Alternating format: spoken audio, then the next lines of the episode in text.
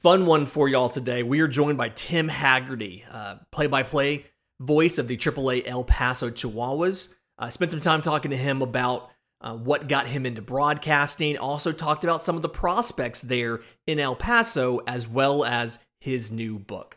Let's talk about it. You are Locked On MLB Prospects, part of the Locked On Podcast Network. Your team every day.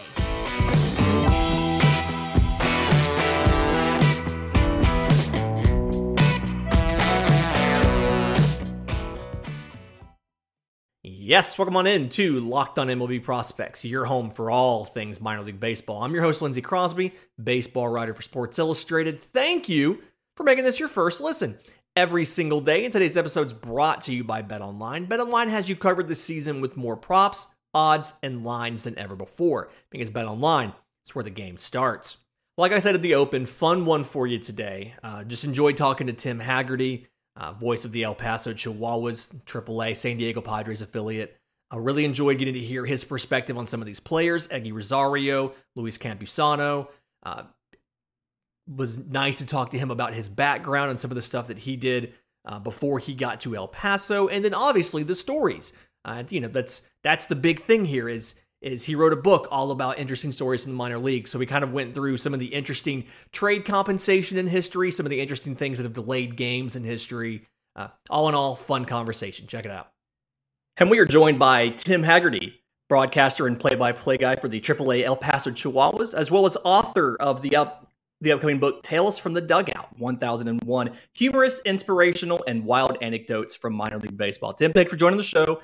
And to kind of open us up, I want to ask about is it true that you've broadcast almost every single El Paso Chihuahuas game that has ever happened? Yes, all but uh, very few. Uh, 2015, I had laryngitis that sidelined me for two days. Married. Um, but yeah, this is the ninth season of the team, and I was with the Padres AAA team in Tucson prior to El Paso. That was the franchise that moved mm-hmm. to El Paso. So I was lucky to get to move with the team and be part of the stadium. Uh, when I moved there, the, the stadium wasn't even built yet. so that's what's been so fun for me. You know, when you're the only voice of a team, you sort of become the unofficial historian. Like if if somebody says, "Hey, whatever happened to this guy?" You know, you're the person that gets asked. It seems like a pretty nice role as far as you know the stadium's not even completely built yet so obviously you're the first person and you're kind of setting all of the the precedents for how things are done and and how things are going. And I know that with this franchise, not you know necessarily in El Paso, but the franchise, there's a great legacy of of broadcasters from um, Vince Cotroneo, Matt Vasgersian, Matt Hicks, a lot of guys who have gone on to to professional baseball, uh, have gone on to be the voice of a school for college baseball, or even ESPN. In Matt Vasgersian's case, when you took the job and you moved from, I think it was Double A Mobile here uh, what what were your feelings about look at this legacy that I'm stepping into and I'm now the next person to sit in this booth? How how intimidating was that? Yeah, you did your homework on El Paso broadcast history. Uh, I've met all three guys you mentioned. All three are great. And what was obvious to me was just how much all of them loved El Paso. Uh, there's something about El Paso. It's a big city that's not near any other cities. Mm-hmm. So with that, there's such pride for everything, always now. But in their case, the El Paso Diablos, that El Paso's always been a very um, enthusiastic minor league fan base, always known for loud volume from the fans. I think that uh, from what I hear, talking about that topic, uh, the former owner of the Double A El Paso Diablo, somebody that really uh, took his time evaluating broadcasters. I think he's somewhat given credit for that. That when they were hiring somebody new, he really dove in and listened closely to all the, I guess back then, cassette tapes. Um, so I, I think into something like that where people are going to compare you to something else, it's really important not to be a cover band for somebody else, to really just truly be yourself because uh, some people are going to like this person better, some people are going to like this person better. Um, I, the radio station that we're on 600 ESPN in El Paso for years before the Dodgers games. So there's people uh, that grew used to hearing Vin Scully in El Paso uh, talk about an act to follow on a, a station. So you, uh, you know, I remember when I first started. Um, my second season was at Double A Mobile, 2005, and I would team had ever had. I was replacing a very talented professional, Tom Nichols, who was there the first eight years of the team. And I remember mm-hmm. there was this preseason banquet. I've never even called a game yet. And the season ticket holder comes up to me, introduces himself, and while he's shaking my hand, he said, You know, you have a long way to go to replace Tom Nichols. Like, I haven't even called a game yet. Give me a break. but at the time, I was only 23. Like, and I think I, I took comments like that. Um, they bothered me. They they made me mm-hmm. uncomfortable. But now, you know what? 17 years later, I think you just understand that it's part of the broadcasting world. Hope to have a high approval rating, but uh, some people will like you more than others. Yeah, and and obviously people change and mature as they get farther into their jobs, and so I'm sure that after a while people understand like, okay, this is how he does things, and it's different from the last guy, but we love it or we appreciate it. Um, when you kind of look back at your your formative years, falling in love with baseball and and deciding I'm going to go into sports media and into broadcasting, who can you see as like the big influences in the way that you call games and the way that you process and understand the game of baseball?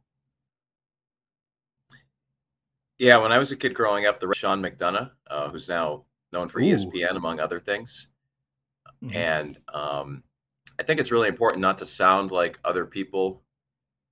I've made an effort to do that. I don't think that I do sound like others, but it was funny. This last year, my son, who's now used five, and we had on an NHL game, and Sean McDonough was doing the play by play. And for the first and only time in my son's life, he said, Daddy, this announcer sounds like you. so it kind of showed me that uh, when you mentioned phrase formative years, I wonder if something when it came to pitch or inflection or voice did rub off on me with Sean McDonough. Um, I mean, that can't be a coincidence that my son said that, and he's never said it about any other person on the radio or TV. And that was the guy that I listened to every night watching Red Sox games in Massachusetts. Um, and and I've been really lucky since I've been doing this professionally to have a lot of other broadcasters who helped me along the way. I think when I entered, I, I thought it was a really competitive industry, which it is, but in a lot of cases, people are willing to help you, whether mm-hmm. it's uh, uh, giving you pointers if you ask, or submitting a demo, or maybe even when I was younger and really trying to find the next job, help you out with with a job lead that isn't publicly out there. So I was pleasantly surprised at what a fraternity it is. And that's something consistent that I've heard from so many uh, sports media people, from so many broadcasters and play-by-play guys, is just you know how much it's a brotherhood more so than it's a competitive environment. Um, outside of the guys that you've met and worked with and things like that, who has been like who are some of your favorite broadcasters of all time? I mean, I'm for most people, Vince Scully is the first one that comes to mind. I'm sure that that's probably something that you've thought about before, but just who are some of your favorites in the past? Yeah, you know, I grew up on the East Coast, and the truth is, when Vince Scully was doing national games, I really was younger and wasn't watching then. Uh, when. I was mm-hmm. watching the World Series, it was Bob Costas and then Joe Buck, and um, the thing I admired the most about Vince Scully was just how good he was at an old age. I remember watching him late in his Dodgers career, just thinking, wow, mm-hmm. this guy's 84 or whatever it was at that time that I was watching. But as far as announcers that I really like listening to, um, I do like to do that when when you're getting your scorebook ready. Put on the MLB app uh, or put on MILB.com and grab some favorite announcers and you know, I'm not necessarily saying that these people are the best, but these are the people that I like to think about that kind of help my mindset get in the right place. Uh, so the people I go to the most are, which is Ken Korach and Vince Cotroneo. Uh, Washington Nationals radio, I think, is outstanding. That's Dave Jageler and Charlie Slowes. Joe Block is a good friend at Pittsburgh, so I'll have him on sometimes. Uh, Josh Whetzel with the Rochester Red Wings is someone who's become a friend and I think is outstanding. Kind of the, the core group I'll I'll listen to. You know, it's like it's like musicians. You're, you're not saying that band A is better than band B, but sometimes you're in a certain mood, you want to listen to something. So um, those are kind of some names that first come to mind. Today's episode is brought to you by our friends at BetOnline. BetOnline.net is the fastest and easiest way to check in on all your betting needs, your favorite sports and events at the number one online source for odds, lines, and games. You can get reviews and news of every league Major League Baseball, NFL, NBA, NHL, combat sports, golf, esports. They have everything. BetOnline continues to be the top online resource for all your sports wagering information, live in-game betting, scores, and more. They have you covered. So head to BetOnline today or use your mobile device to learn more about the trends and action because BetOnline is where the game starts. We are talking with Tim Haggerty, broadcaster for the AAA El Paso Chihuahuas and author of Tales from the Dugout. 1001 humorous, inspirational, wild anecdotes from minor league baseball that comes out uh, this March, March 21st. Uh, so, since we have you on, and obviously this is a prospect podcast, I do want to kind of get some of your feedback and some of your thoughts. Um, there was four current or former Chihuahuas that were moved in the Juan Soto trade. Um, what is the the reaction in a clubhouse when a trade like that happens one level above where you are? Uh, you know, like how do the players react? What did the players say? And kind of what's the general thought of okay now i'm an injury or an one illness away from taking the same lineup as juan soto and playing with these guys it's funny you say illness that that with covid that has become a thing we, we used to always just say i've heard players joke about that uh, we're a covid outbreak away from going to the majors but um the, the thing that I noticed the most when it comes to the trade deadline is actually the couple of days before. I remember years mm-hmm. ago there was this player uh, with El Paso who went on to play for the Padres, and and he just kind of sidled up to me in the dugout before batting practice one day, and he said, "So, what do you think is going to happen on the deadline?" Like it was so obvious that it was just weighing on this guy. Not that he was going to get traded, but he's thinking if player A, B, and C get traded in the majors, I might get called up. And in his case, he was right. Um, this year, El Paso was at Tacoma the deadline. They did not have a good series. Uh, and one member of the of the staff with the team down there in the dugout during games, he said, "We just got to get past the deadline." He said, "Guys are not focused on this day's game," which is understandable. Um, years ago, I interviewed Bobby Kielty. Remember him? Twins, Blue Jays. Mm-hmm. So he um, probably came up early 2000s, if my memory is correct. And he said when he was coming up, he had no idea which minor league teammate was on the 40 man roster or who was on the prospect list or what they were saying about him. He had no idea. It, when he showed up to a double A game, it was just like college where he had his teammates. Um, and he made the point that these days with smartphones, I mean, you can type your name into Twitter if you're a prospect, and every time you do that, new stuff will pop up. In that regard, I think it is hard mentally for a minor league player. Some a lot of us would give into that temptation. And then maybe something you read, if it comes from a really established person, uh, creeps into your head. But as far as after the deadline, like you were saying, um, in, in the, the Padres Nationals trade, for example, I think because really know that something might be coming. Like they're not surprised when their teammate gets traded because in a lot of cases, they read it might happen. Mm-hmm they've kind of gotten some some you know proposals have been put out there or you know like five destinations for Juan Soto and they see some stuff and they can kind of put things together. Um, talking about some of the current minor league players, a few uh, Chihuahuas just got called up uh, to San Diego, specifically Luis Campusano and Rosario. Is it Yugi Rosario? Am I saying that Eggy. Right? Eggy. Eggy. Fun name, yeah. Eggy Rosario. Yeah, I asked him that the first day I met him, and uh, what a fun name.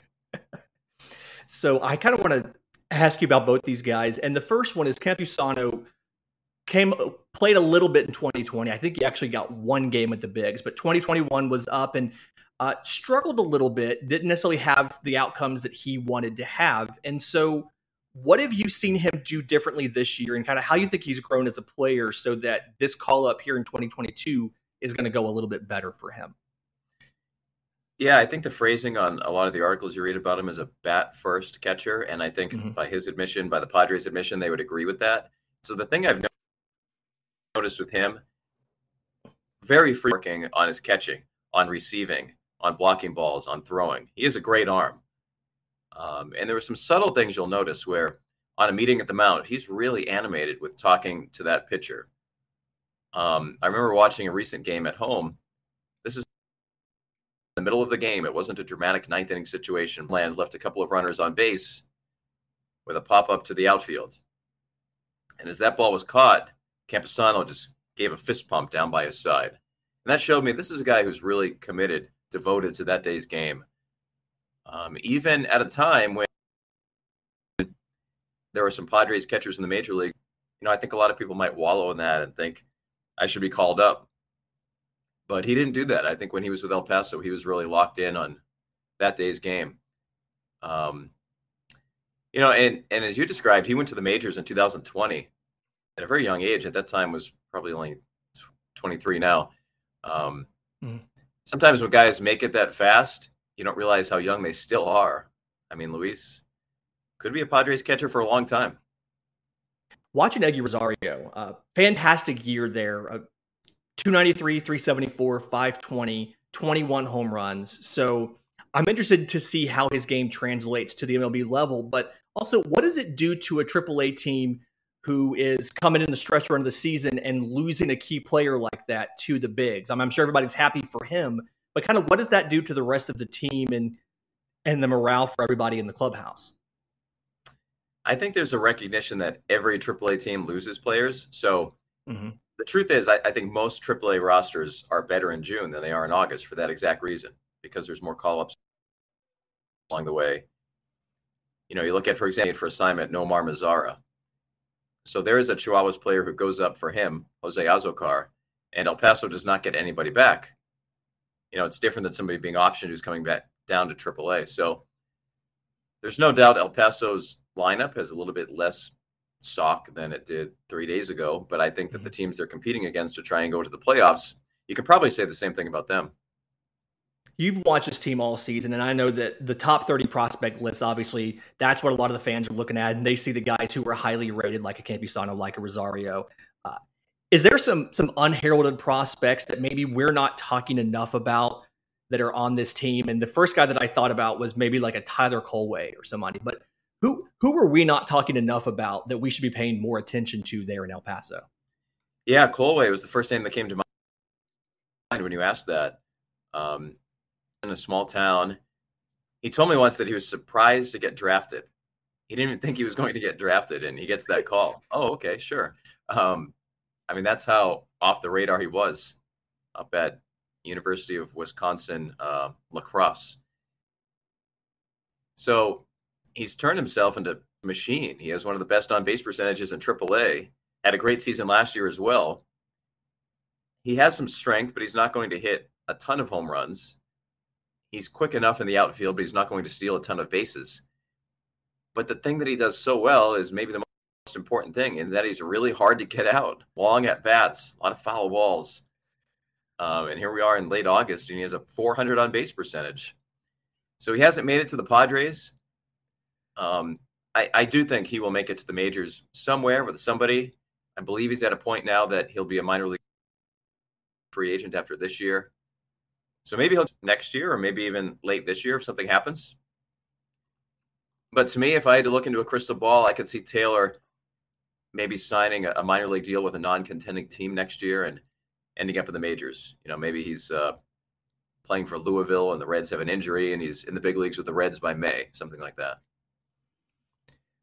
We are talking to Tim Haggerty, broadcaster for the AAA El Paso Chihuahuas and author of the new book, Tales from the Dugout 1001 Humorous, Inspirational, and Wild Anecdotes from Minor League Baseball. And this book comes out March 21st. It's your, actually your second book. Your, your first one was about um, off the wall team names and the stories behind them. So I know that, that in your free time, you write for a lot of different outlets as far as freelance pieces and things go.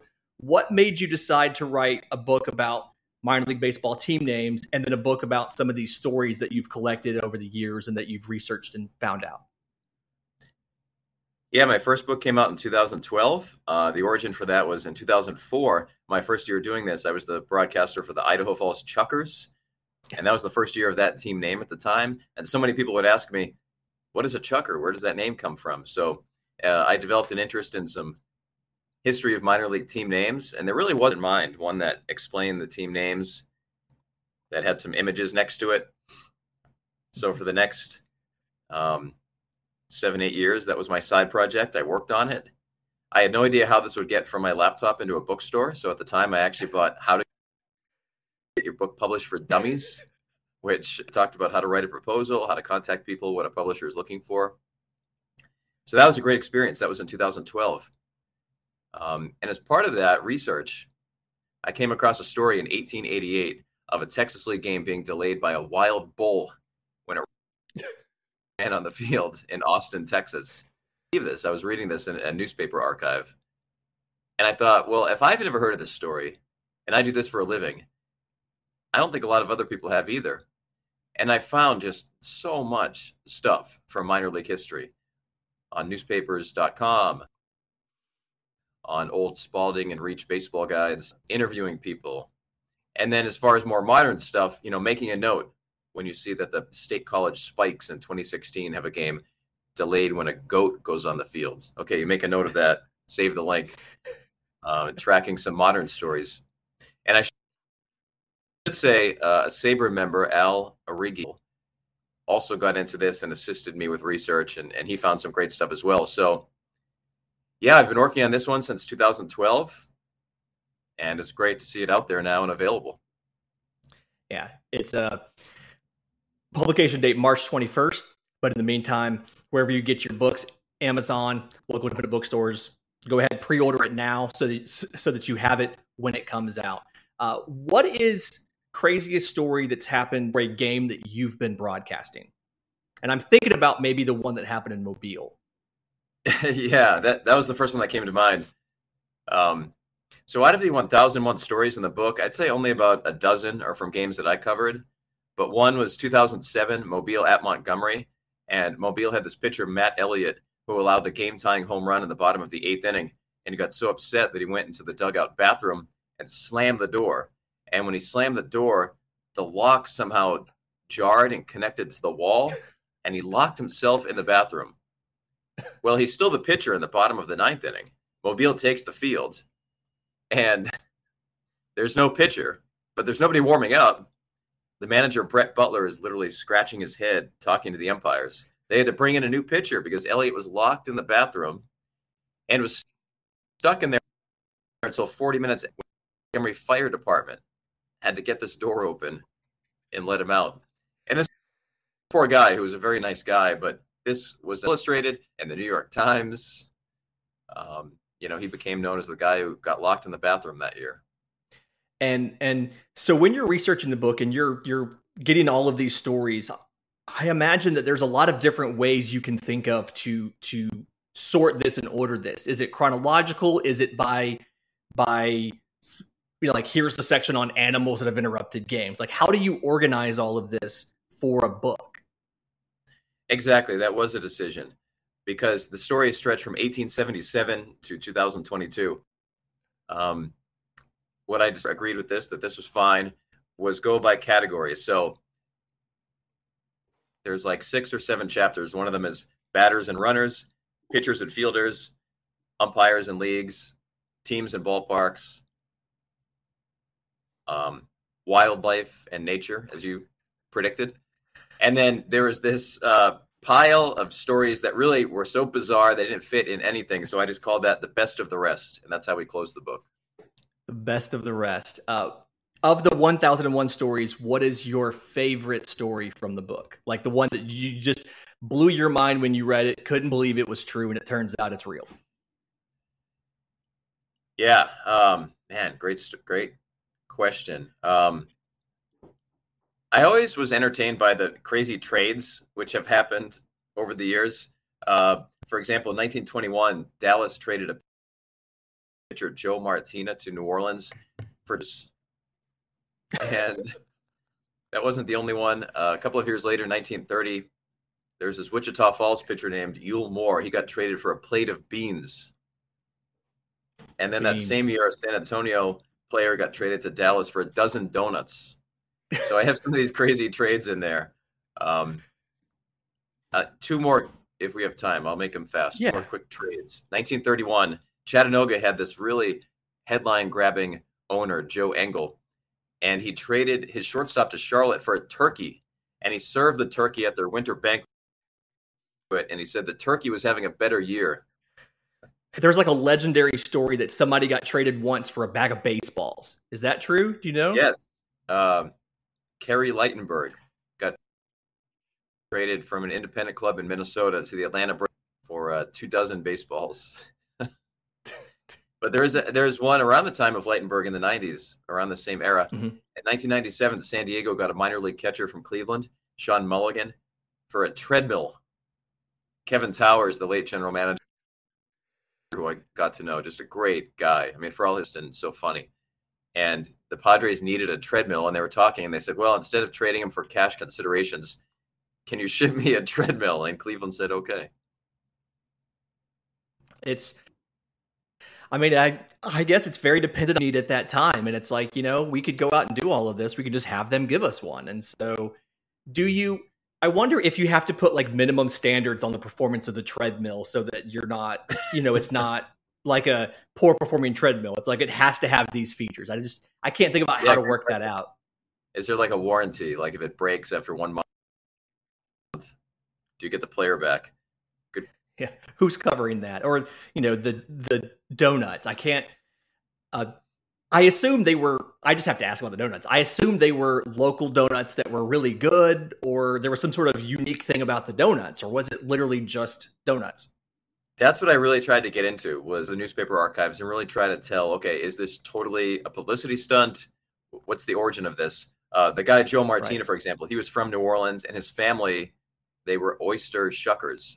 So it was kind of we're trading the oyster guy for oysters was the origin of that. On the donuts one, got reading between the lines that the team was so upset with this player, Len Dondero, that not only do we want you to leave town, we want you to get out of here for only a box of donuts. It was a rough and tumble time back then. People were not always sensitive. You know, that's what I found in this book and other research is there's this perception that professional baseball in the 1800s or in the early 1900s was gentlemanly. It is absolutely not true. It has never been true. It it was a time when, I mean, and I have some of these in the book. Umpires, they physically would punch umpires. They, there were times that umpires were chased out of ballparks. There was this poor guy named Kane, don't know his first name, in the early 1900s, 1905. He was umpiring a game in Toledo, and he gets bombarded with eggs, with mud, flying at him. He's running out of the ballpark trying to get back to his hotel. It was not a peaceful time. It was a time where these players they were a bad season away from going back to their hometowns and working in a mine or a factory or a construction site for coming out of college baseball the way they are now. And these guys, for that reason, they were playing brutally, viciously, um, and I, I, try to give a flavor for that. You know, I don't describe things that were like violent, but um, there's some some really some scene that will blow people's mind compared to what happens now. Uh, another one of my favorites, 1899, kind of along the same lines. There was this player, Mike Donlin, who went on to be a pretty solid major leaguer. Donlin was a good ball player, but a lot of time at saloons. And in 18 of the Cardinals from jail, he was in jail for public drunkenness in Santa Cruz, California, where he was playing for a minor league team. And the Cardinals wanted him. And they sent a telegram to the jail saying, Can you get him on a train? We want him to play for us.